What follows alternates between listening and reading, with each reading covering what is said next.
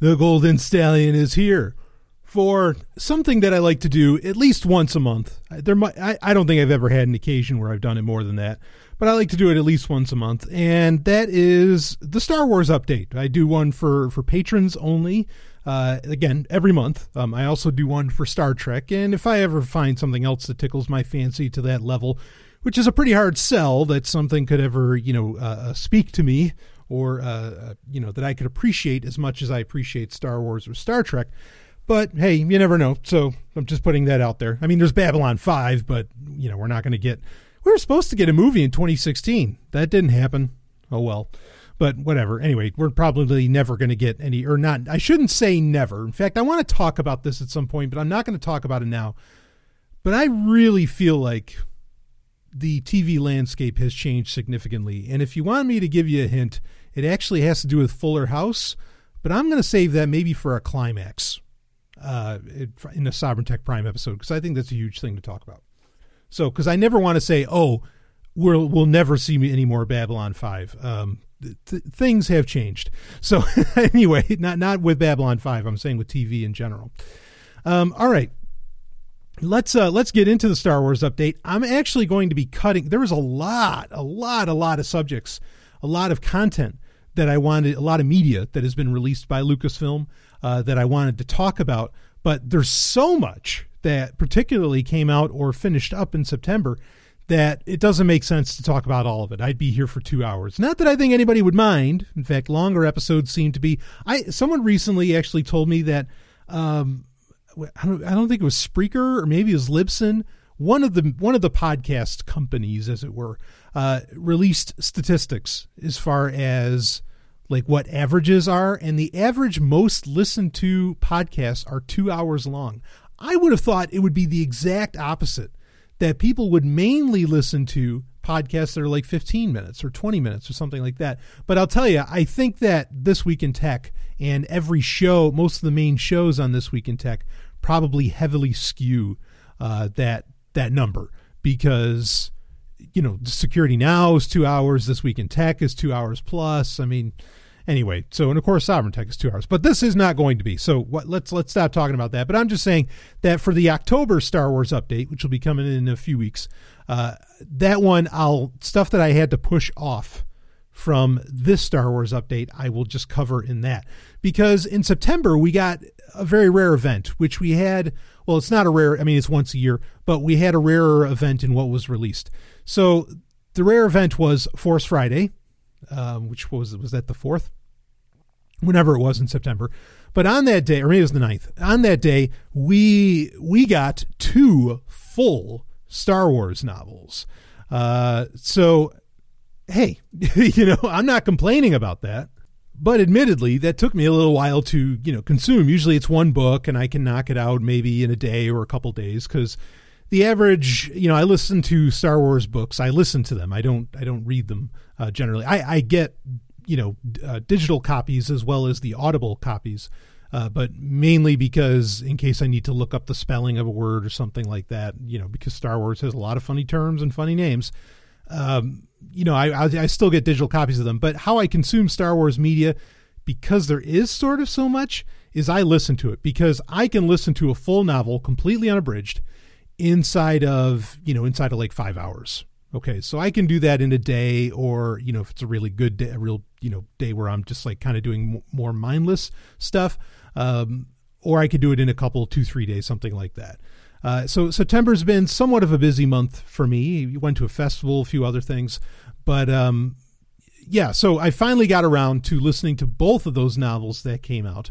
Uh, also, there's a lot of comic books that that had come out, and and there's some other things I think really to discuss in general. So I, I want to, and some series actually finished up. So I, I want to get um, get into these. Um, and there's other things that I had not reviewed yet as well, like uh, uh, that includes uh, Forces of Destiny, which are these like two two and a half minute or so shorts that were released on the Star Wars channel on YouTube. Um, but anyway, we'll get into that. So, but let's start it off with really what I think was the hottest thing to come out this month um, with Star Wars. Well, you know, actually, first off, let's talk a little bit about the state of Star Wars, shall we? uh, of course, we had, um, you know, Colin Trevorrow ended up getting dumped from episode nine. And now we have J.J. Abrams, who is going to be writing, well, not writing exactly, but I'm sure he'll have a heavy hand in that, but who will be directing uh, episode nine.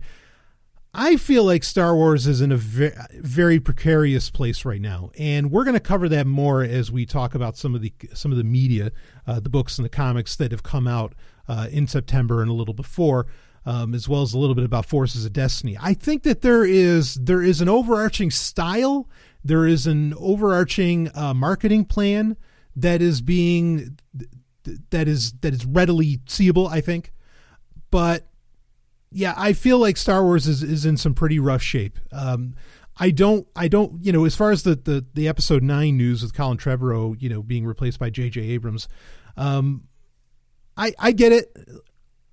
You know, maybe Trevorrow wasn't playing ball. Maybe they're concerned about his numbers, blah, blah, blah. All right, I understand all that. Uh, I would not have gone with J.J. Abrams. I really would have gone with Rian Johnson. I understand that that they tried and he said, look, I, or supposedly they tried and he said hey like this is just too daunting this is or not daunting not like he couldn't do it but it's just so tasking that um he didn't want to do it and there was like no i i mean it's hard to believe that there was an amount of money that that he would say no to but that they could offer but w- whatever um so J.J. Abrams, fine. I wouldn't have minded. A lot of people were talking about when when this you know whole director shakeup happened. Uh, you know, just coming off of the heels of Ron Howard taking over, uh, you know, the Han Solo solo movie or solo movie, the Han Solo movie side side side movie side project, whatever. Um, you know, from from the previous directors of that, and that's why I say things are very precarious. Like it was a smart move, a, P, a smart PR move to say, okay, we're bringing in J.J. Abrams because The Force Awakens is by many metrics the most successful movie of all time. Uh, so you know how how are you going to argue with that? But I liked they you know some people reached back to um, some very old interviews from like the 80s uh, of uh, with George Lucas, where George Lucas simply said, "I want to be the guy directing the last Star Wars movie."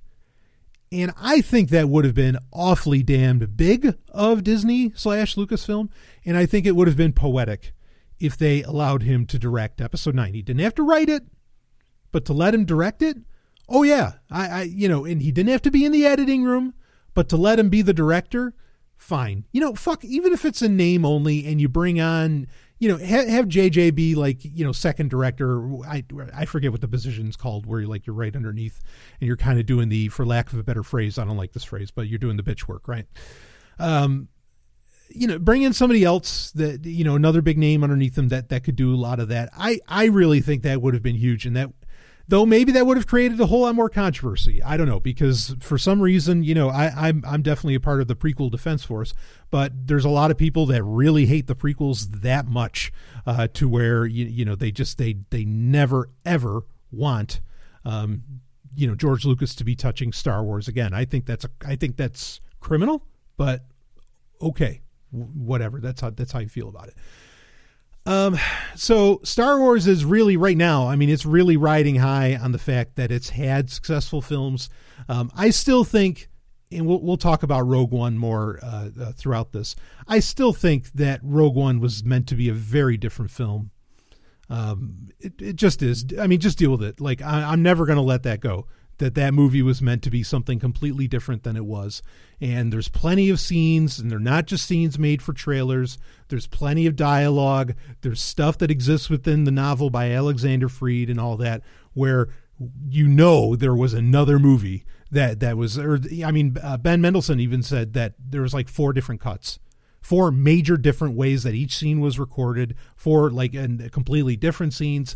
And I mean, so you know, we have the hints that there was a, a, much better film out there.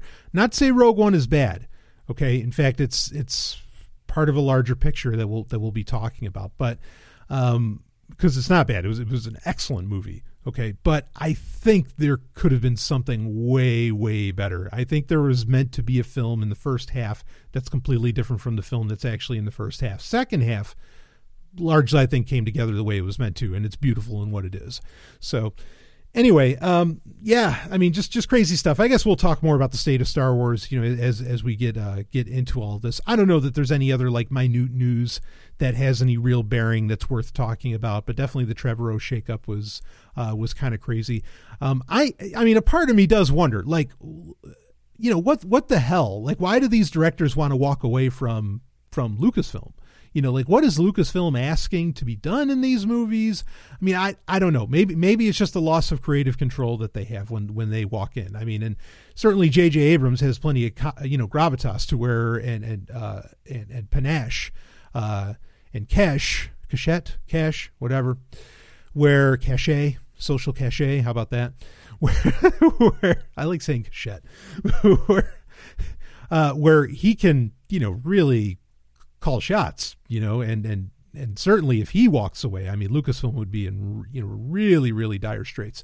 Uh, it, it's kind of a crazy thing, but I, but I, there might be a reason why they're so uh, why they're so hard nosed about a lot of this stuff, and uh, maybe we'll talk about that as we get into uh, reviewing the uh, the media that was released in September, and some of which also came to conclusion in September. But let's start right off with the good stuff. I mean, like this is in fact, I gave a ranking in the Sovereign Tech Uncensored Facebook group. I gave a ranking after I read this book. Uh, the book is Leia, Princess of Alderaan by uh, by Claudia Gray. And keep in mind, this and the book Phasma, which is about Captain Phasma, obviously, uh, both came out the same day. Okay, so you know it's like Christmas in September. But but anyway, but Leia, Princess of Alderaan by by Claudia Gray um, this book I did a ranking, like I said, and and I mean I'll just I'll just put this right out up front. Uh, my number one book is still Thrawn. I thought Thrawn was just was a was a brilliant piece of not just of writing, but of performance.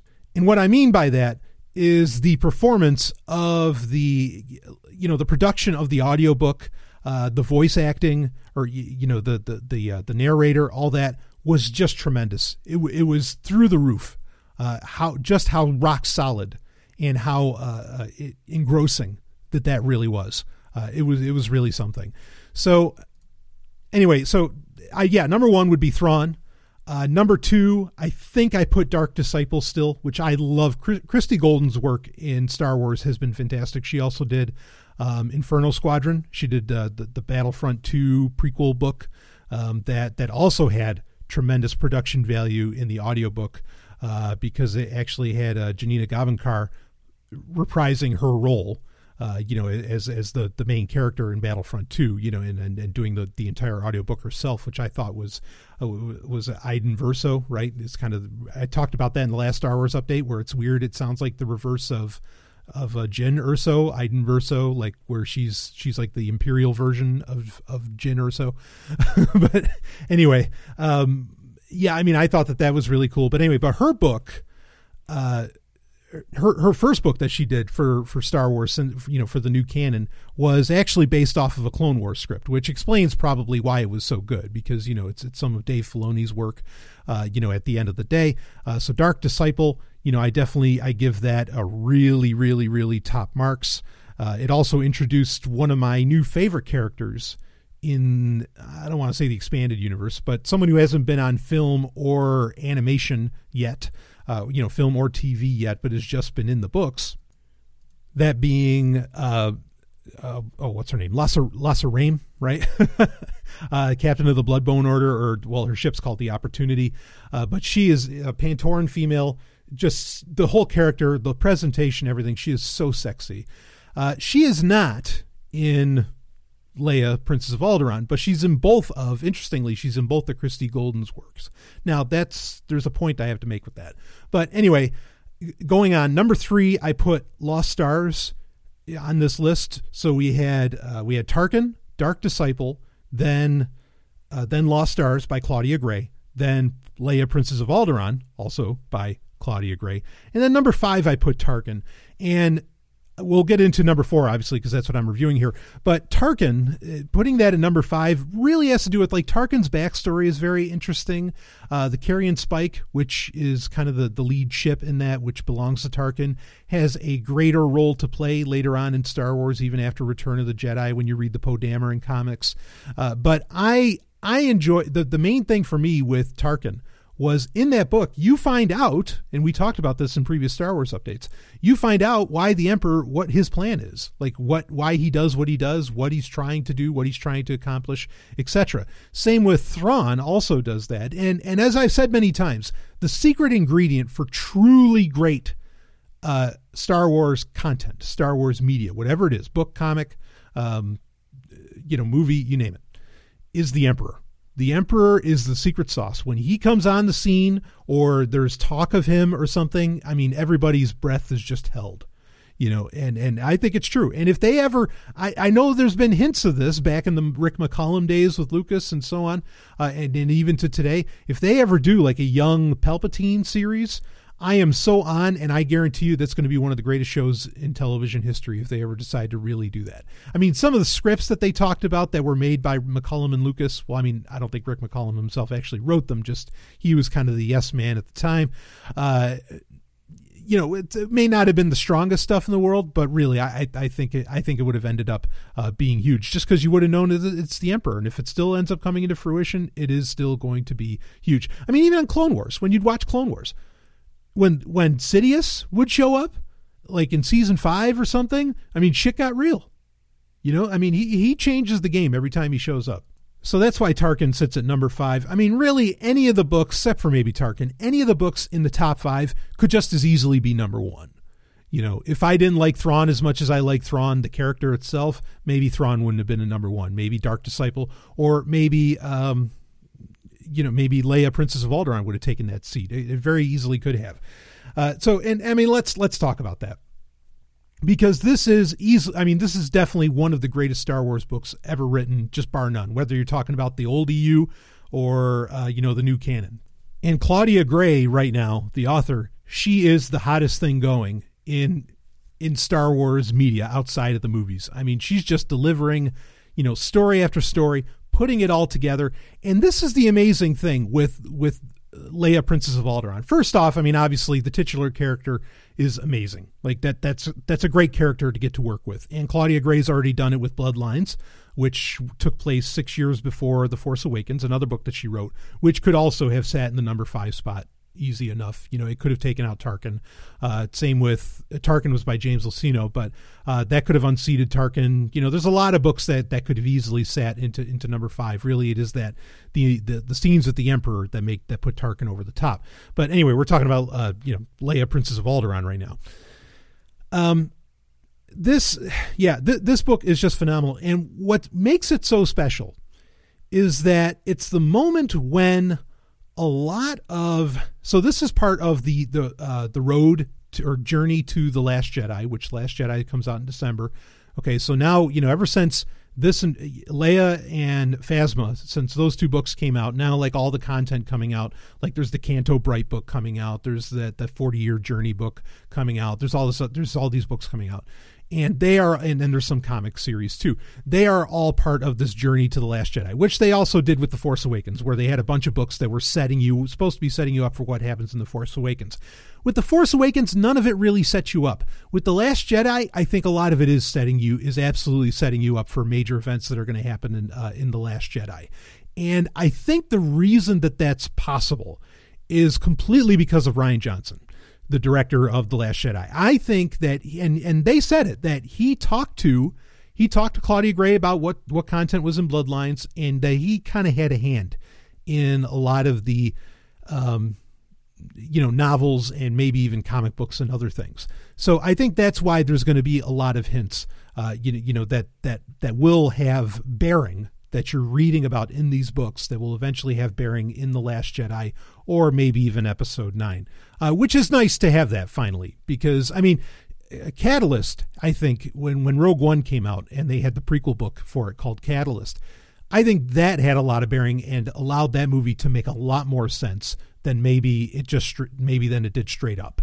Uh, not to say it was a confusing film, but I think there was a lot more going on that you understood when you read Catalyst beforehand. Just like I think there may be a lot of things that might be very interesting because you already have in and look spoiler alerts, folks. I mean that's just that's how it is.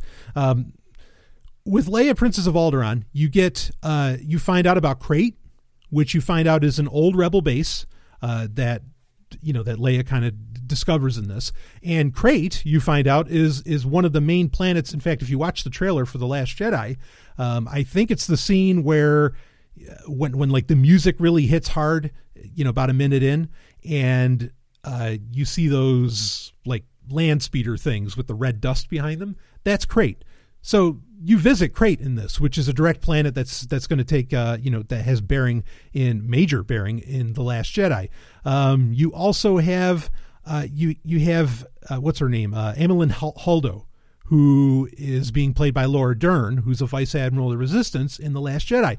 But you get to experience Amilyn Holdo as Princess Leia's best friend or you know close friend whatever in this and you get to experience the character and you get some history around that. But you get history of their relationship. Again very direct bearing upon the last jedi. Unless laura dern's character you know unless amilyn holdo is going to be a big deal in the last jedi. I mean maybe you know certainly star wars has pulled that hat trick before so, I mean, those are nice touches that will hopefully have some kind of, you know, will allow for some grander meaning in what you end up seeing in December in The Last Jedi. I'm certainly looking forward to that. But even that wasn't really the strength of this book. And the next thing I'm about to talk about isn't the strength of the book either. We're, we're going to get into what that is, uh, you know, at the end of the review for this, and then we're going to move on to reviewing other things. Uh, so one of my favorite things about this, even though I feel like they sort of fucked it up from what originally was probably George Lucas's vision, but you got to spend a lot of time on Alderaan, and you got to finally experience what Alderaanian culture's like, what the royal family's like, you know, that Leia's a part of. Um, you know, I mean, you, you got to experience, and, and this is something I was hoping would be in Rogue One, but fine, it's not in Rogue One you know, I'd still love to see the visuals. I'm sure there's going to be a show where they're going to show what Alderaan's like at some point anyway. But all right, whatever. I'm getting my Alderaanian fix in Leia, Princess of uh, Princess of Alderaan. Uh, and what what I think they changed, it seemed like, you know, in in before Disney took over Star Wars, Alderaan was generally accepted as being this pacifist world. No guns, no military, like none, none of that shit. They get they got rid of their military. Uh, in fact, there's whole quotes from Bail about this sort of thing. Uh, but then, you know, what what you're finding out in this book is, oh no, no, people go through various training. They have blasters with them and everything, and so it's not so much the pacifist world.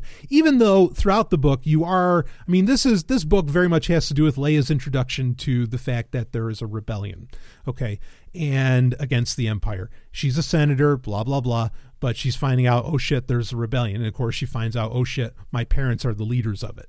You know, that being, uh, you know, Bail Organa and his wife. Uh, and you get to experience both of those characters very much in depth, which is which is really cool. But anyway, um, so you know she is wrestling constantly as she discovers these things. You know, finds out the truths about the rebellion and the empire, etc you start to f- i mean she she does wrestle in her mind like wait a minute is violence the way to go about this? You know because she experiences at varying points that the rebellion is absolutely a violent organization. You know i mean you could say it's defensive but it's violent. And uh, she wrestles with that a bit. And of course she finally comes to terms with it and says okay well no i'm going to be a part of the you know i'm going to be a part of the rebellion. I don't think that's a spoiler alert because for fuck's sake you've seen the rest of the star wars movies. Otherwise i don't know why you're listening to this. Uh, but but anyway, uh, you get a lot of one of the nice things in this is that the the interactions between uh, Bail Organa and finally getting to you know really experience Leia's adopted mother was really great too. But you get the interactions between Bail and and Leia, and you find you you get good hints at why in Rogue One. In fact, it almost directly addresses it. Like it almost bashes you over the head with it. Why Bail says that he would in Rogue One in the movie Rogue One. Why he says uh, that I would trust her with my life. And you get it, you find out exactly why uh, in this book. You know, where does that trust come from? Where where does where does all that that come together? Um, and that's that's one of the nicer points about this book is that everything really kind of starts tying into Rogue One. And this is something I said when I reviewed Rogue One. Uh, when when it came out last year, I said we're going to find out. I think in the next five years, that Rogue One might be the most important movie in Star Wars. Uh, because and like everything that's happening in it is going to have a lot more emotional resonance and it's going to have a lot more meaning as you consume the rest of the media and more movies come out and all that. Like you know, eventually they're going to do some kind of show or movie about Jedha, like ancient Jedha, and so then when you watch Rogue One again and you see Jedha get destroyed, you're like, oh shit, that sucks. Wow, all the all that history, all those people are gone, you know, uh, or all the you know all those artifacts are gone, or something like that. So this book is also doing the same thing, where it's pointing at Rogue One again, and everything's kind of saying, "Look, Rogue One's the big deal," you know, like this is this is the major movie. So Rogue One, the movie, can I think can become a greater film over time regardless, and I, I don't mean in the sense that they could finally release the original cut that Gareth Edwards was doing. Um, I mean that, like, just for what it is, it can become a far more meaningful uh, film over time. So, the other cool things uh, in this, and that is, uh, that also explains a lot of what's happening in Rogue One. Um, but there's a nice, some very nice nods to the prequels in this book uh, particularly in the introduction of Moff Panaka. Okay, that being you know remember Captain Panaka from Episode One. Awesome, so cool to see that character again. Now, last year there was a, a reference book, a Star Wars reference book that came out uh, called Complete Locations, and this book, Complete Locations, had this one little nugget of information that was particularly interesting so the book complete locations is like uh it's it's sort of like those incredible cross sections books where it's giving you a breakdown of you know things on various planets and it's from the entire saga. Uh you know like there's stuff on jakku there's stuff on hoth there's stuff all over the place. Towards the end you the like the main the main foldouts in the book are uh in cross sections in the book are of the death star 2 of course from return of the jedi. And there you get a preview uh, or you know, you kind of see a cutout, a cutaway of what the Emperor's uh, throne room, throne room. That, of course, the classic battle between Luke and Vader happens in Return of the Jedi. What that really looks like, and like what his sleeping chambers and everything looks like on the Death Star too. And in that, there's one little little section, like you see this little statue, sort of in this luxury room for the Emperor on the Death Star too and it says that this statue and it's just this little thing i mean you've got to read every little little line. And it says right there it says this is a gift from uh, the emperor's loyal loyal friend uh, moff panaka it's like whoa. I remember first reading that and and i was just like holy shit like panaka's still doing the business?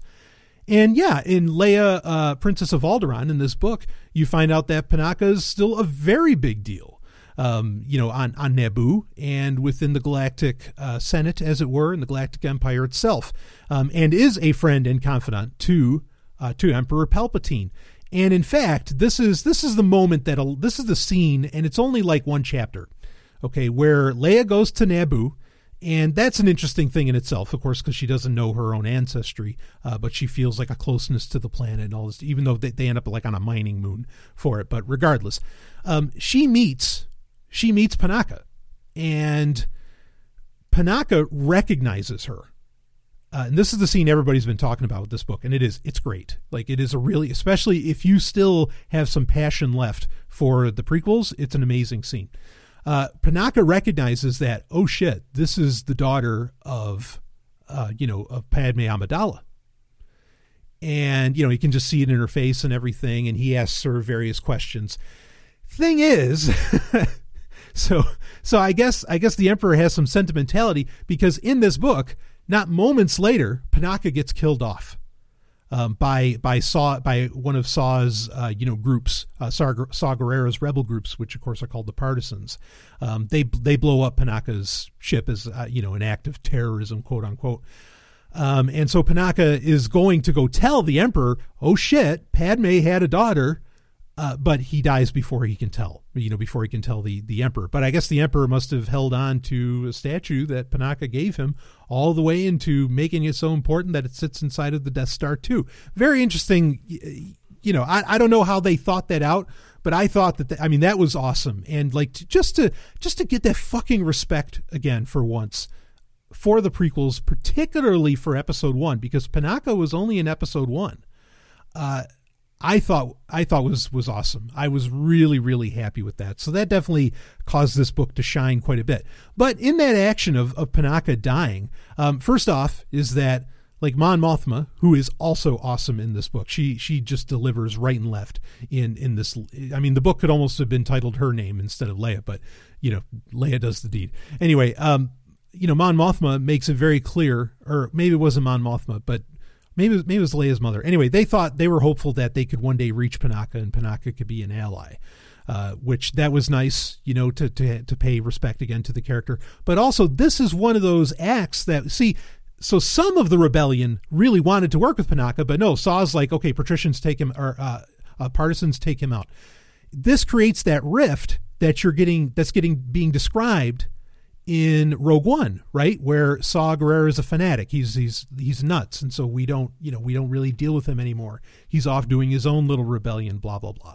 Uh, so you get more of that, which you kind of got hints of in Rebel Rising, but this just adds on to that. Again, Rogue One becomes a much more meaningful movie after reading this book. Um, Tarkin is in this quite a bit. Another nice touch, and Tarkin is is written to a T. Uh, another one of those great characters where when he when he hits the stage, because we knew how badass he was because he was in charge of the Death Star in A New Hope, right?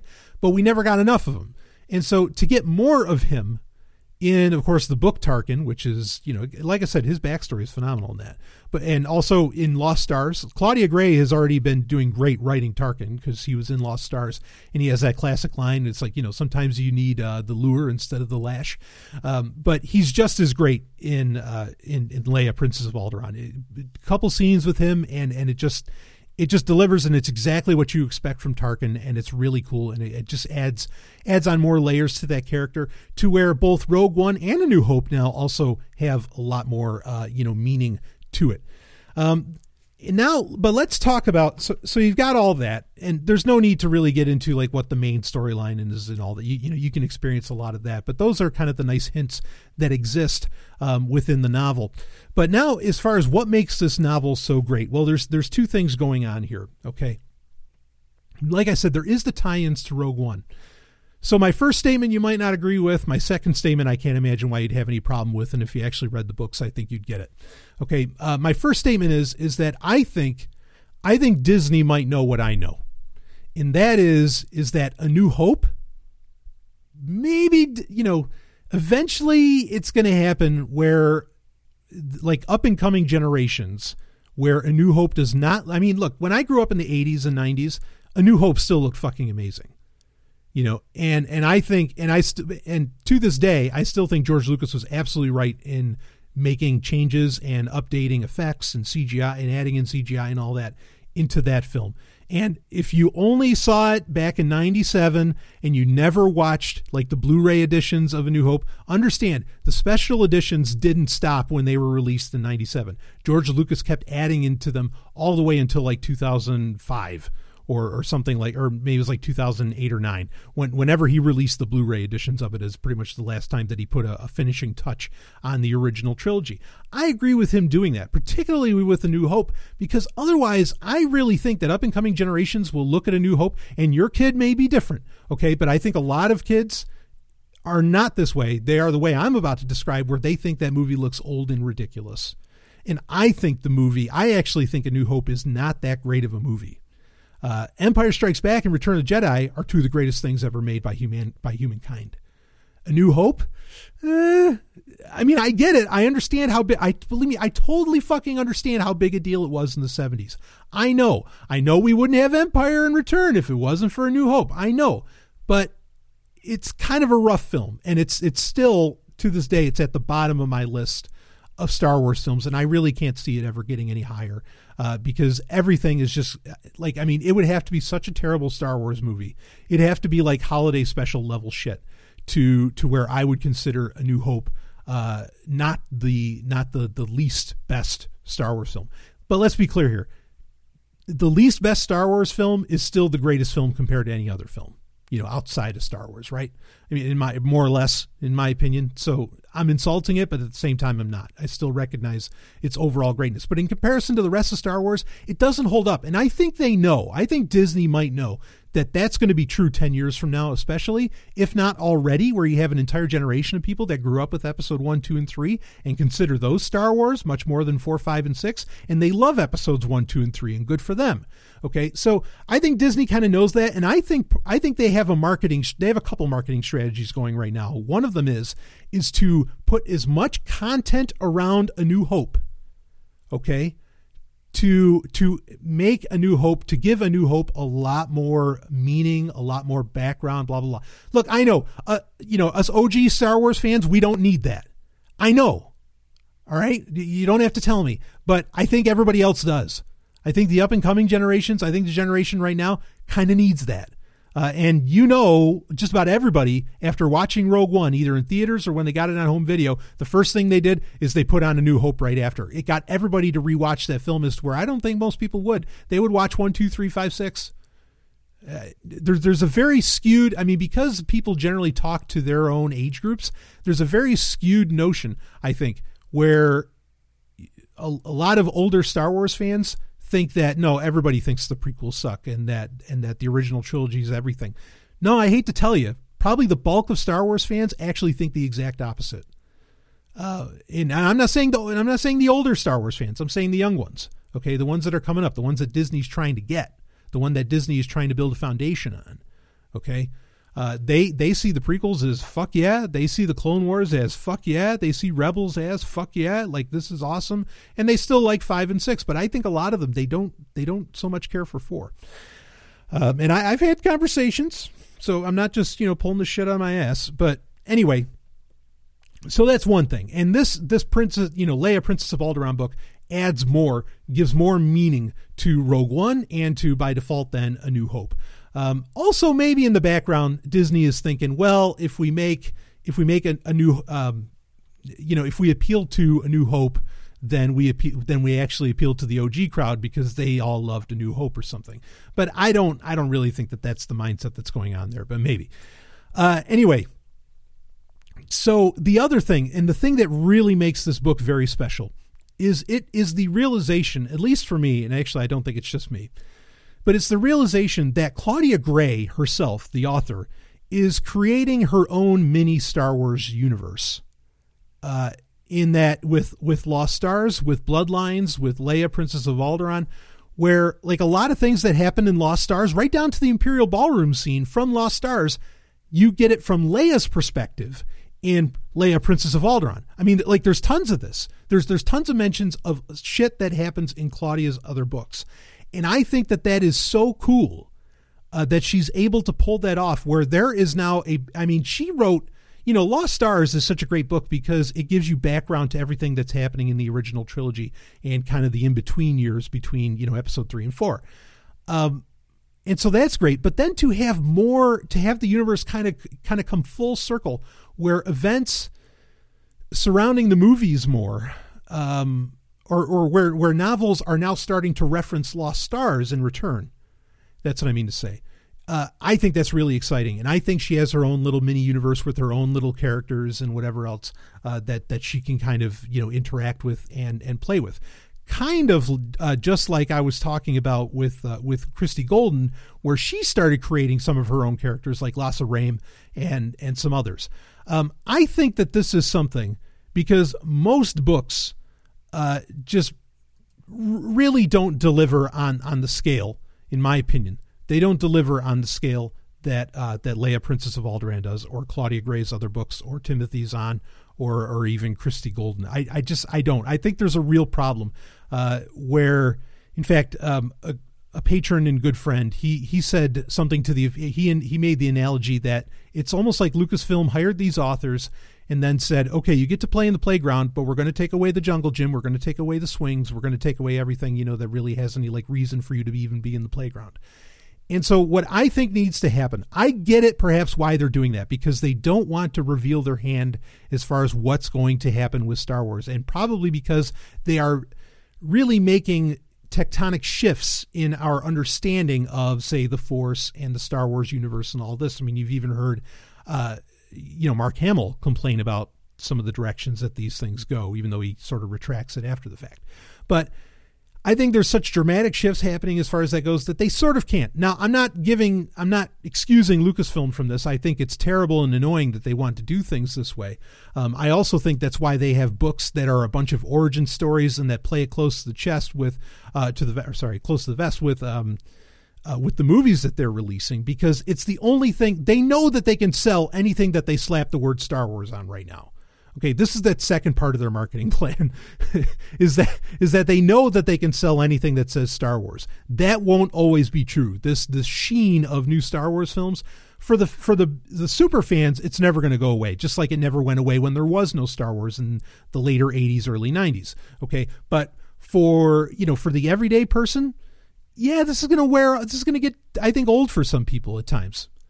So they're they're trying to make as much money as they can right now by slapping the term Star Wars on anything, and so they're doing a lot of Star Wars origin novels. But they're origin novels that at the end that generally at the end of the day have like no bearing on the universe at large or what happens in uh, in the movies or something like this, except for some rare examples like perhaps you know uh, Leia Princess of Alderaan uh, or like Bloodlines. Now Bloodlines makes you know it suddenly brings a lot of clarity to things that are happening in the Force Awakens, right?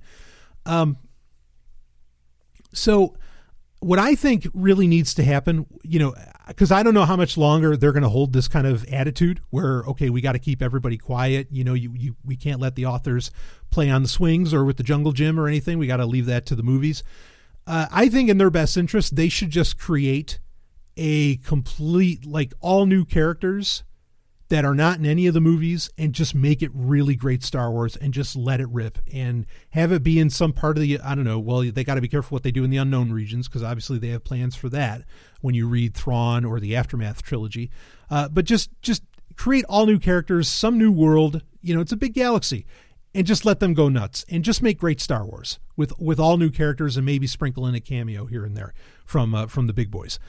That, that's that's what I would do. I think that's what they because what's happening is, aside from examples like Leia, Princess of Alderaan, uh, like you know, kind of the top five that I mentioned, and maybe other stuff by the authors in that cadre. Uh, aside from that, my statement, and, and I also had another uh, great guy and and patron uh, say this, that he thinks my my uh, I, I have an old saying that I've had for decades. Okay, about Star Trek and Star Wars, and that is Star Wars makes great comic books, but it makes shitty novels because it's such a visual medium. As to where Star Trek, well, Star Trek can make great comics too, but Star Trek actually is the. I've always made the argument that it's it's in many ways the opposite, where Star Trek makes great novels, but not so great comic books so much. And it makes great Star Trek makes great novels because it's such a cerebral show. It's such a thinking show. It doesn't so much rely upon visuals, visuals, visuals. Because honestly, Star Trek, Star Trek at one point existed at a time when special effects were pretty rough stuff. That's never been true for Star Wars. The visual flair has always been part and parcel uh, with Star Wars. So comics work for Star Wars, novels not so much. And the person finally said after you know reading so many of the of the new books that have come out with the new canon, said, "Yeah, you know, actually, I think you're right. I think you're absolutely right. Like it, it's tough going. It's tough sl- slodging through some of these uh, Star Wars books uh, because Star Wars just doesn't work in book form. But also at the same time, I think that that some of these books are genuinely like not the best. Princess Leia of Alderaan is one of the best, one of the best ever. It, it's just it's so solid. It, it's so cool getting to experience Leia more, getting to have those connections to uh, the Last Jedi that are genuinely there, having all the connections to Rogue One and A New Hope. Uh, that's fantastic. Uh, having the connections to Episode One, phenomenal. All of that was you know Tarkin in it. All of that was just was just just top notch. Uh, really really cool. Now another book that came out, uh, which is Phasma, which came out the same day as Princess Leia of Alderaan almost all the exact opposite is true. Meaning that this is a book that, I mean, it has some degree of a varying timeline. Like at the end of it, it's nine years previous. Uh, at other points, it's 15 years previous to The Force Awakens.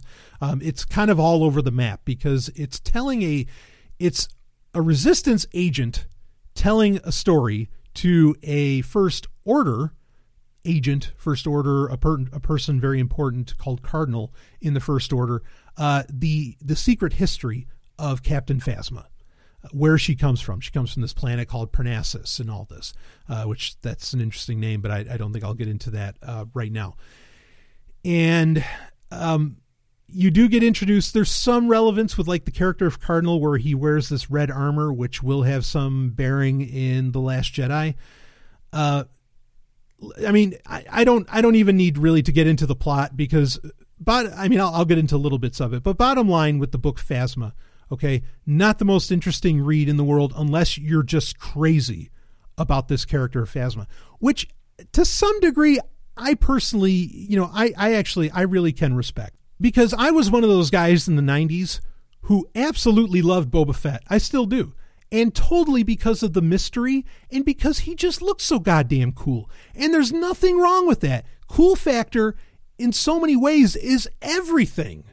Style over substance? Fuck yes, that works. Have you ever listened to Kiss? It's my favorite band of all time. I mean, they have plenty of substance too. They're great musicians, great artists, but you get my point. I don't have a problem with that. Like, if people are really into Phasma just because of the enigma and because of, um, uh, you know, just because the character looks cool, that is completely valid, especially in Star Wars, where it's, like we just said, it's such a visual medium. Like, visuals are everything uh, when it comes to Star Wars. So, but the, no- the Phasma novel, yeah, it tells you her supposed history. Um, it kind of tells i mean well you, you sort of get at the end of it it confirms the story being told by the resistance agent. But um you know she comes from this world where it's a very hard life.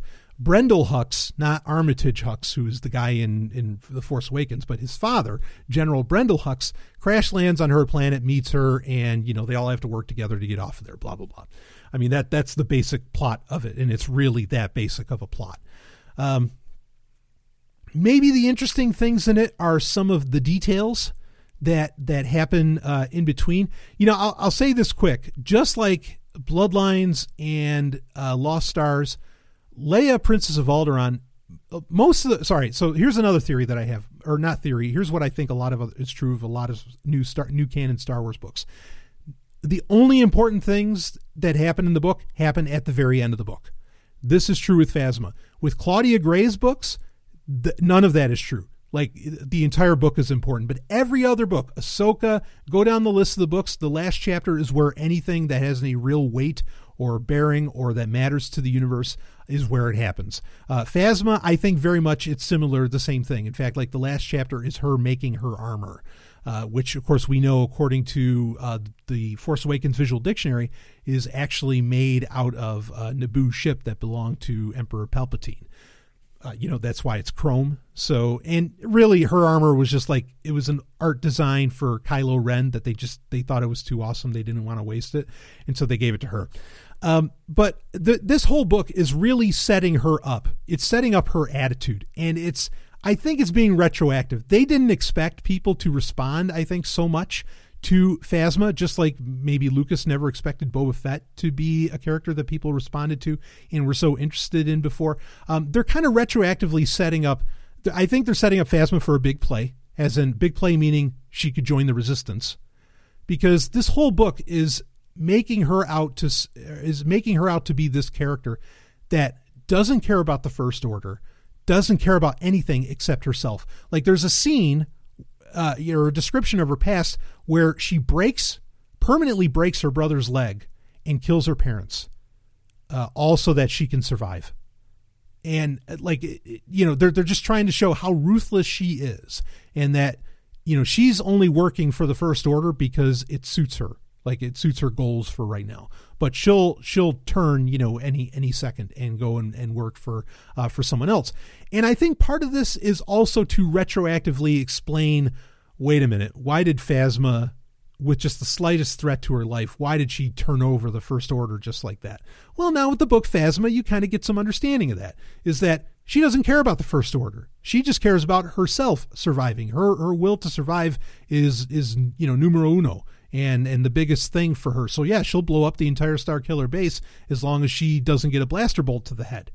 Okay, and so I think they're trying to kind of explain that, which was really just a flub. I think that that was a very weak flub on J.J. Abrams' part, which is another reason why I think some people are mad that he's actually going to be doing Episode Nine. Regardless, um, so yeah, so you get to you get to understand that about Phasma, um, that she's this rogue character, kind of like Boba Fett was. Uh, she does th- there are a lot of descriptions of how the first order works and first order operations. Uh, one of the interesting things that both the phasma book and the phasma there's a there's a phasma comic book going right now which is only two issues two issues deep right now. Uh, i'll talk about that a little bit in a second. Um, that the in both of those they highlight that a lot of your first order stormtroopers and pilots may be women um, that's like that that comes right out. They have short cropped hair the whole thing. It actually sounds kind of sexy. Uh, so, but uh, uh, but that that was very interesting. So you get a lot of that stuff. You find out what effectively happened to to armitage hux's dad and why armitage is so young but such a big deal uh, in the first order already. Um, that makes some sense as compared to things that happened in the last book of the aftermath trilogy of course by chuck wendig. Um, and yeah, you know, again, the book, eh, I mean, you could just kind of be told that. Like, I, I really think a paragraph could have explained the fact that Phasma is only out for herself. Uh, she doesn't really care about the First Order. Move on. You know, that, that could have been done in like a prequel book to The Last Jedi or something. Uh, but instead, you have this entire book that is really just an exposition explaining how she's so ruthless and how she's so, you know, self serving, blah, blah, blah. Not that I have a problem with that, but. she's an egoist. uh, but um, anyway, so she uh, at in like not the very last chapter, but the chapter previous to the last chapter or so. There's a point where, well, spoiler alert, she gets in a fight with Cardinal, and she does take off her helmet, which is kind of a big deal because they keep hinting at the fact when they're not talking about Phasma's history, but for as long as well, her culture that she comes from on Parnassus has uh, has this thing about masks where when they get to a certain age they wear masks and they never take them off. So it's not like her wearing a helmet all the time is that out of, out of, an, out of a thing. But you do get somewhat of a reveal. Cardinal sees what she looks like with her mask off or with her helmet off. Again, this is playing more into that Boba Fett coolness factor, right? Because everybody always wondered throughout the 90s and so on, what did Boba Fett look like underneath that fucking helmet? Uh, they're they're really really playing and alluding, you know, and you know, alluding to that same uh, uh, uh, mythos with with the Phasma character, and that's fine. I don't I don't mind that that's that's a thing. I mean, what the hell? JJ copied a bunch of other shit too. So uh, he does see what she looks like, and it is made very clear that she is like hauntingly beautiful. Like she's just that that gorgeous. And of course, Gwendoline is it Gwendolyn Christie, right? The actress who is in uh, Game of Thrones. I mean, she is a gorgeous, you know, just just a giant gorgeous woman. Um, and so that that's nice. You know, I, I think that that's kind of cool that that they're playing it up. That oh no, like like you know she's really really hot under there and just you know totally vicious. Blah blah blah. Uh, you know that's that's okay with me. Um, I mean that's all there is really to say about that book though. That book otherwise is, I mean it's not terrible, but you know everything that you need to know about it could have been handled very easily in in like a visual one of the visual dictionaries or in a cross sections book or something or a characters like the, the character encyclopedia that I have behind me that they just released in April. You could have explained all this, just that she doesn't care about the first order. She's only out there for herself. Um, so it didn't need a whole novel, whatever. Uh, the comic book so far is interesting mainly because it takes place after the events of The Force Awakens, and it's really the only content, largely the only content we have where we have some kind of story that uh, that is happening happening outside of um, or that happens after uh, the Force Awakens, and the comic book is titled Captain Phasma, is where the novel's just titled Phasma. Uh, it's sort of funny, and they do a good job. Credit to Marvel because in the first issue they are explaining how inside of like 15 minutes, pretty much, Captain Phasma escapes Starkiller Base to be able to live on to where she can end up being in the Last Jedi. Uh, and they're sort of tongue in cheek about it they know that it's crazy. They know that it's ridiculous, and they make it over the top uh, with her in issue one. And so I think that that's fine. And then in issue two, you know, it, it, turns into a manhunt situation. It looks like in issue three, you might actually get to see her face, or maybe issue four, because the the preview of the cover is the helmet is her helmet off. Uh, so we'll we'll see how that how that shapes up. I've already read both uh, both the original issues. The comic's not bad. The comic's certainly more worthy than than the novel uh, is, but yeah, I mean they're really setting this character up. I I wouldn't be surprised if somehow uh, she does end up just joining the resistance or something, or she becomes a bounty hunter on her own, whatever. Uh, you know, because it is. I, I get it. It's it's a cool character. So that's all there is to say about the uh, the Phasma book. Um, just you know, little interesting things to to, to learn within it. Uh, you learn a lot about how the First Order works and um, you know how like the troopers are trained like they talk about they're not clones that they're programmed from birth. I mean you learn more about that or programmed from whenever they're kidnapped or something. You learn a lot more about that in the book. Uh, but yeah it, again really it's just all to like keep to just hammer you with the idea that Phasma is is all about herself and no one else, just totally, totally about herself. Um, so yeah, so there you go with Phasma, and of course, like I said, the the comic book, the comic book's shaping up pretty good so far. Uh, and if they weren't so tongue in cheek with the first issue, explaining how she escapes Starkiller Base inside of you know that 15 minutes and just how much she does, uh, I would have thought it would have been cheap, but th- they knew they knew they had to be kind of ridiculous with it, and I and I I think it works. Um, so, all right, now let's talk a little bit about some other things. Uh, the Rogue One comic book adaptation finally completed. Now, the nice thing about the Rogue One comic book adaptation is that uh, Gareth Edwards, in fact, wrote an afterword in issue one of this, and I reviewed that back uh, a few months ago on a Star Wars update, um, where he said, "This is the comic ad- comic book adaptation has given me the opportunity to put in some deleted scenes and give things some more meaning."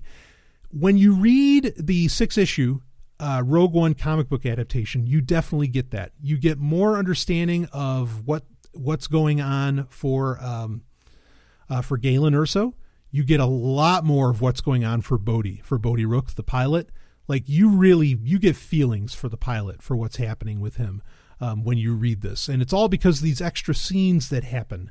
Um, outside of it. And the stuff that you see in the movie, they they short of they they short of they sort of shortcut it so that you can get right to the things that the movie doesn't explore.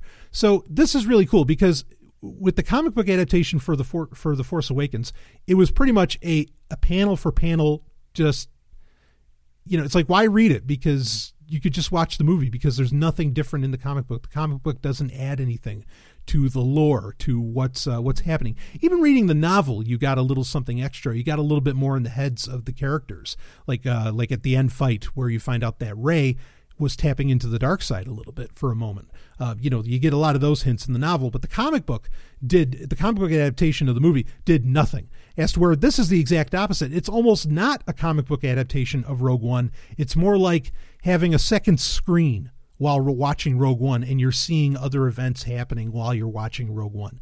Uh, it's a really cool idea. I like the way that they treated this. Uh, it definitely expands this movie. Like I said, Rogue One can continually become a much better film, uh, a much richer film with more meaning as more of this kind of stuff, like the Rogue One comic book comes out, or the Rogue, Rogue One comic book adaptation, books like Leia, Princess of Alderaan, uh, you know, and and so on, and a lot of these other books that take place right around that time of A New Hope uh, that really gives it meaning.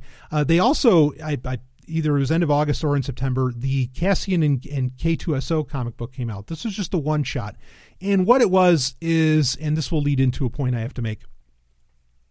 Um, it just explained how Cassian met and reprogrammed K2SO that's that's all that really matters. The the the whole comic is just about that.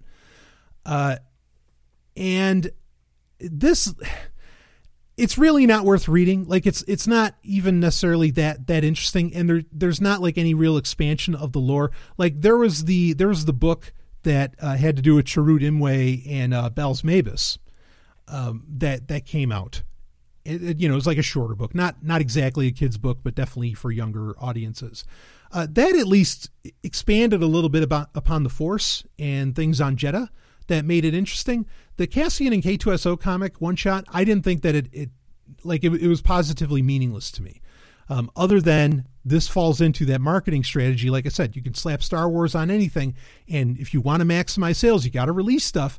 But you can only tell origin stories because if you tell anything more, I mean, with Rogue One, it's tough because you know you you can't tell any more stories with these characters; they're dead. Okay, spoiler alert. uh, so you can only go backwards. But yeah, so so they're just they're they're banking on a lot of these origin stories. Now I think it's more though. All right, and and this brings up the point. There's it's more though than that because what I think Lucasfilm is doing. This is a very very Jewish thing, and I don't know whose idea it is. Okay, in Judaism, you have uh, this concept. You have these writings called midrash. All right. Now, midrash are these little stories. The best translation of the term would be folklore, where it's little stories that try to explain little inconsistencies or give expansion and origin to a lot of little things that exist within Torah or, you know, the Old Testament or within the Talmud or something. Um, like there's the stories of Lilith, you know, which Lilith is mentioned in the book of Isaiah. Of course, if you read the King James, it's just what the night monster or something like that. Other translations say it's the night owl or whatever, however it ends up getting described. The actual word there is Lilith. Wait a minute, what the fuck is this Lilith? And so some uh, rabbis decided to write an entire story about this fact that Adam actually had a first wife who would end up becoming a demon and, uh, you know, blah, blah. I mean, I'm being very basic in the description. I could go on and on about Midrash because uh, I used to study it a lot. But it feels like that's what they're doing with Star Wars is they're just doing a ton of Midrash where like no all right we've got to explain the origins we got to explain every little detail everything that's there. But they're doing that which is a great appeal to storytellers admittedly to expand you know to, to to a really high degree. I mean there's a reason midrash is is so popular so popular to be written not just read okay is because people love to get these kind of expansions and explanations of wait a minute what the fuck's this? You know wait how did that happen? Gee i wonder how, how, the, how these two got together you know and all this or how the hell did c3po have a red arm? It all plays off like midrash. Uh, you know midrash to torah and star wars being the torah which fuck it might as well be. Uh, so but again Lucasfilm knows that anything they slap the name Star Wars on right now is going to sell gangbusters.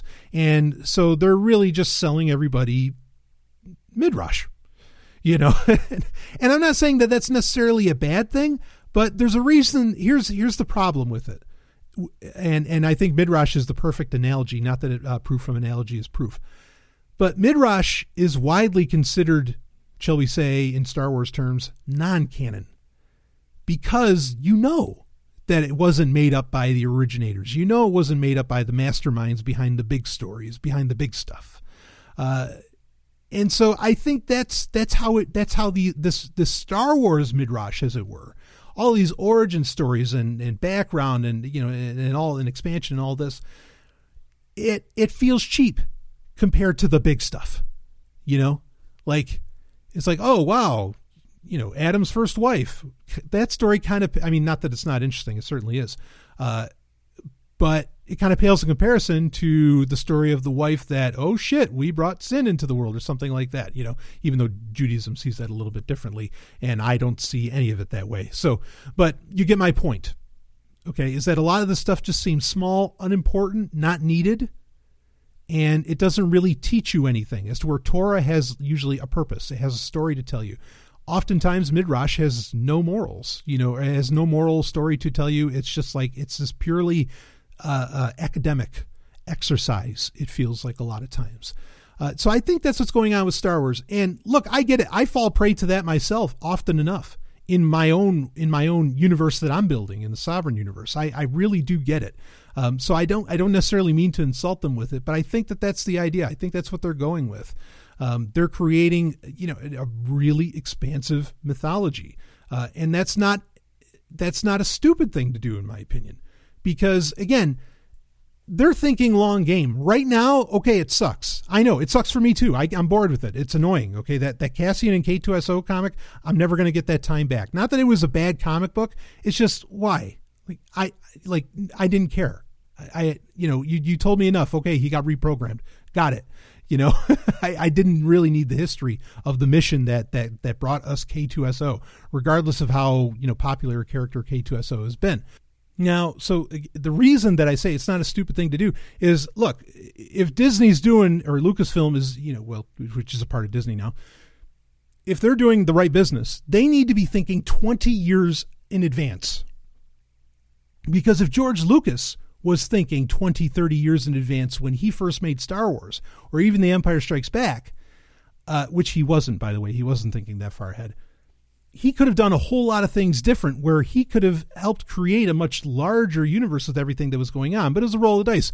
But now you know disney knows it's a known quantity okay? So they can they can it's a known quantity and it's going to make money. They know they've got a fan base. There's no debate about it okay? It wasn't you know lightning will absolutely strike twice here. Uh, and so because of that they are thinking i think they're thinking 20 30 years in advance where 20, 30 years from now, people can come back to all of these stories, even the Phasma novel, all the shitty novels you can think of and everything. But suddenly, all of those novels are going to be part of the, you know, and even these shitty comics like Cassian and K2SO. But suddenly, they're going to have deeper meaning. They're going to have meaning. They're going to be like, oh, yeah, that's how this happened. There's going to be like, you know, an entire, very well detailed mythology in 20 years, like to the minutest detail. And that's going to be very interesting to people. And you're going to have an amazing encyclopedias and all this different stuff. They are thinking the very, very long game.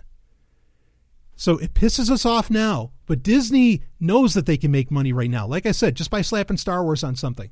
It's can they make money with this 30 years from now? And what they're doing right now, I think, is their plan to make sure that it does make 30 years or it does make money in 30 years because there's there's such a richness to every story and there's so much to explore there's so much content there's so much resale value where like i mean like you could sell the rogue one story in just a massive like you know fucking uh you know graphic novel collection where you have cassian then you have uh uh I, don't know, like Rebel Rising could be in there. I mean, there, like there's a, there's just a, there's a whole bunch of ways that they could go about this uh, that's going to make them a ton of money. So I understand that. Like I, I, get where they're going. It pisses me off at times. It's fucking annoying. Um, again, I thought that. Uh, yeah, the Cassian K2SO comic was just stupid. Uh, in fact, yeah. Any well, that, that that's it on that. But I did the Rogue One adaptation. I think is well worth the read. Uh, you actually get a much better send off, I think, to Saw Gerrera, where he uh, he remembers his sister uh, towards the end, which I thought was a really nice touch. Um, but anyway, so th- that's that's my thoughts on on all those. But so you know, kind of two major takeaways here, and then I want to talk a little bit about Forces of Destiny. Um, is that I you know again I think Disney is engaging in midrash here. Uh, and they know because they know right now it will sell and coming down the line it's not going to sell anymore and they're aware of that but they're you know they're making the buck while they can um, and then you have uh, the fact that claudia gray is really making uh, an entire mini star wars universe that surrounds the star wars movies um, but has as much has so much richness and interconnective tissue uh, that that it's a really beautiful thing. I can't wait for more of her books. I mean, I really can't. And like I said, Leia, Princess of Alderaan, easily one of the greatest Star Wars books ever written. Um, okay, so last uh, uh, you know last bit here with um, Forces of Destiny. Same thing, Forces of Destiny. So these are there's like six or seven of them. And they had varying characters most of the time with their original voice actors, except for some fucking reason Natalie Portman won't come back. It's annoying as hell to me because uh, I don't think she has. I really, I don't think she has anything to be ashamed of. Whatever people feel differently, okay. Uh, but same deal with these these little animated shorts, which a lot of people were very excited for, and I think they were a little overhyped. They're a little overhyped because what you ended up getting was not boring, and it's only two. And I mean, come on, it's only like two two minutes forty five seconds or something. Each one opens up with that little phrase from uh, Maz Kanata, and whatever. And apparently they're going to make more. They're they're going to make at least two more, and Disney's going to have like some big thirty minute special. I think in October. I could be wrong about the date on that, where it's all going to be one big shot of Forces of Destiny. Uh, where maybe they'll make all of this make a little more sense. But what these are, they're just little moments where, um, like the first couple episodes take place one after the other, where it's exploring what it was like like literally just minutes in between when when Rey finds BB-8 and Rey and BB-8 traveling on Jakku. You know, during the Force Awakens, it covers that, and you could say, "Who cares? Who the hell needs to know that?" You're absolutely right. Nobody fucking cares. Nobody needs to know that. It was it was kind kind of mindless, um, but again, it was you know, it. I think it's more of this midrash you know, it's more of, of, what they're doing. And I think they felt that they could sell anything with Rey, but you couldn't do anything previous to The Force Awakens or post Force Awakens because then you'd be giving away shit about Rey, which right now is this huge mystery. Uh, so, you know, they're, they're sort of, I, I think they kind of put their own handcuffs on. Um, but some of the other ones were cool. The one with Jyn Erso was whatever. Okay, you got to see her more of a fighter, so that more solidified her. Okay, so there's there's a bit of midrash. Um, then you have uh, the ones with Princess Leia. Now this one, so the two with Princess Leia were well the three because there's one with Sabine Wren, which whatever. It was nice to see Sabine and Leia kind of in contact, but you know, other than getting to see Sabine, I didn't think that the episode really, really necessarily delivered um, a whole lot. Though it did show you how Leia did do secret stuff for the rebels here and there. Um, but the ones, uh, the one on Hoth and the one on the forest moon of Endor, were very interesting. Uh, and I'll say because the one with Leia and the Ewoks, it never made sense to me. Okay, now I love the Ewoks. I think that they're they're great characters. Uh, you know, and they're vicious. Like they're they're really like they eat human beings. You understand? They're cooking Han Solo. But the part that never made sense was why didn't they cook Leia? Did they just think women are superior? I mean, that's fine if that's what they think, but like, why didn't they cook Princess Leia? Instead, they like treat her like a goddess. Like, what's what's the deal? I mean, hey, look, if anybody deserves to be treated like a goddess, it's fucking Carrie Fisher. Okay, but um, you know why? Why is that? And I think that this little two and a half minutes explains why. Because she saved a bunch of Ewoks, you know, from getting captured. It wasn't just like that she was nice to Wicket, like you see in Return of the Jedi, but she ends up saving a bunch of Ewoks. Um, and so that made sense. And, and they, you even get to see where they give her the clothes, you know, that you see her wearing in Return of the Jedi when everybody goes to the Ewok village and all that. Uh, and so I thought that that was kind of interesting. That that was sort of cool to see. I didn't mind that. The other one, I don't think everybody would get the importance of the other one. And this is the one that takes place on Hoth, where Leia's looking for Chewbacca and she goes to find him and she finds him in through it's just some door that leads into a cave and she finds Chewbacca being held by a wampa, you know, the big giant, uh, you know, furry white thing that's beating up Luke in the beginning of uh, Empire Strikes Back. And you know, so there's an there's this whole thing where they're taking on the wampa. She has to free Chewbacca, and they have to end up getting back into that door. And so that they they get back through the door into Echo Base, and they close it off. Now, what I was hoping would happen in this is that you would see C3PO or somebody put a yellow warning sticker on this door because there's long been known, and you can see part of the scene. I'm sure you can find it on YouTube. There is a deleted scene from The Empire Strikes Back, and it's funny as hell. Okay, uh, and I really wish that they were going to. It was the one scene I actually wanted to see them include in the special editions that never happened. Maybe someday it will. But when the Imperials are invading Echo Base on Hoth and in The Empire Strikes Back, when C3PO is running away, this is the deleted scene. C3PO is running away, and stormtroopers are going after him. He sees the he sees this door with a yellow like warning sign on it. He rips the tag off the door, and then he keeps running. He doesn't go through the door. He runs away from the door. Stormtroopers come following behind, and they they open the door, and then suddenly you hear the wampas and like these stormtroopers are just freaking out, blah blah blah. And then Darth Vader comes walking by. The door gets closed by the other stormtroopers nearby, and Vader says something like, "Is there a problem?" And the stormtrooper just says, "Oh no, no, no problem." Or the snowtrooper, I guess in this case, says, "Oh no, no problem, sir." You know, and then and everybody just kind of moves on. But C-3PO, it's funny because C-3PO like just rips off this warning sticker and it tricks the stormtroopers into getting attacked by a bunch of wampas. And I think that this Forces of Destiny little mini episode, two minutes, was showing that door that that legendary that fabled door that has the warning sign on it even though in in the forces of destiny cartoon it, it's it's not there. But i think that's what they were hinting at. And it would have been great if they made a forces of destiny where even just they showed that scene. That'd be fine. You know you don't even have to like add it into the movie. Just just do the little do the little the little cartoon with it. You know the little animation with it. And i think that that'd be great. So i actually liked both of those. I thought that those were cool. But the ones with Rey kind of meaningless. The one with Jyn Erso, I get it. You're trying to show her being more of a badass and a fighter. Okay, fine, but kind of meaningless and showing that she has a heart and all this. Uh, but but those two, the one the one on Endor or on the Forest Moon of Endor, and the one on Hoth, both of those I think were really really cool and actually answered some questions or made references to to some ancient lore uh, within Star Wars, uh, the making of Star Wars, I guess I should say, uh, particularly. So so those those were all right. Um, there, like I said, there's going to be more of these. They they've already said that, and they're going to be doing a special on the Disney Channel or on Disney XD, I assume, um, where they're going to show all of them and maybe some new ones, or maybe they're making all new ones. I don't know. Uh, I, I'm fine with these. You know, yeah. Do we need to know? No, but who, who the fuck cares? Like, well, I wouldn't tell them not to do it. Like, go ahead. you know. have have a good time with that. I mean, they're only two and a half minutes long. You know, it's not like taking away so much time from my life. Um, so but but I do understand where people are just like, oh, these are these are so pointless. Why is Lucas like telling every little nitty gritty detail? Well, like I said, they're thinking very long game, and they want to have answers for all this stuff.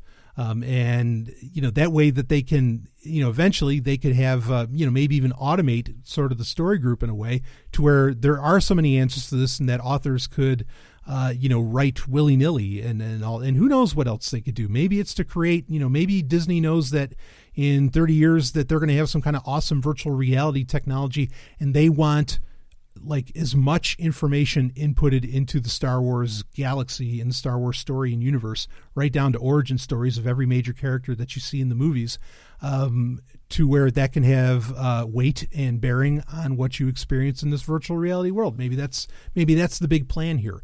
Uh, but I, I really don't have a you know it, it's fine. I mean if if I if I was all right, let's be honest. Like if I had to pay for a lot of it, that I'd be pretty annoyed. But if I was buying comic books, I, I buy books. I do. I buy the audiobooks. Okay. Um, but if I were buying the comic books, I would buy the trades. I'd buy the graphic novels because there's nothing going on that, that can't wait for the whole series to come out. You know, like you, you don't need to know that far ahead of time, uh, in my opinion, with, with, with, with, with what's going on. So yeah, so if you do want to buy them all, just wait for the trade paperbacks. You know, wait for the collected series, and then you don't have to buy the single one shots. They'll just be included with one of the trades. You know, that's that's the way to go with that. So anyway, that's what I think what's happening with Star Wars. There's a review of some of the content that came out. We'll do another one of these for October, where I'm going to do a review of a lot of other series that have uh, come and gone so far uh, as far as comic book goes, including Darth Maul, uh, Screaming Citadel, a lot of what's happening with Doctor Aphra, and and some other things um, that we'll be covering. And there's that uh, was what is it? Stories from a Galaxy Far, Far Away, or something, where it's like 40 short stories. Um, I already have that pre-ordered. I'll be jumping on top of that. Um, and there's a whole bunch of other stuff. So you know you're going to get one of these once a month easily because there's there'll at least be a novel, and there's always comics every week that, that I'm reading. So uh, yeah, countdown for Last Jedi. We're under 90 days, baby. It's going to be a great time. Uh, I will I will be ticketed up for that shit. So anyway, uh, more content coming out on Patreon this week. We're going to end up we're going to end off September with a bang, baby. I will see you on the other side. And yeah, may the force be with you. What the hell.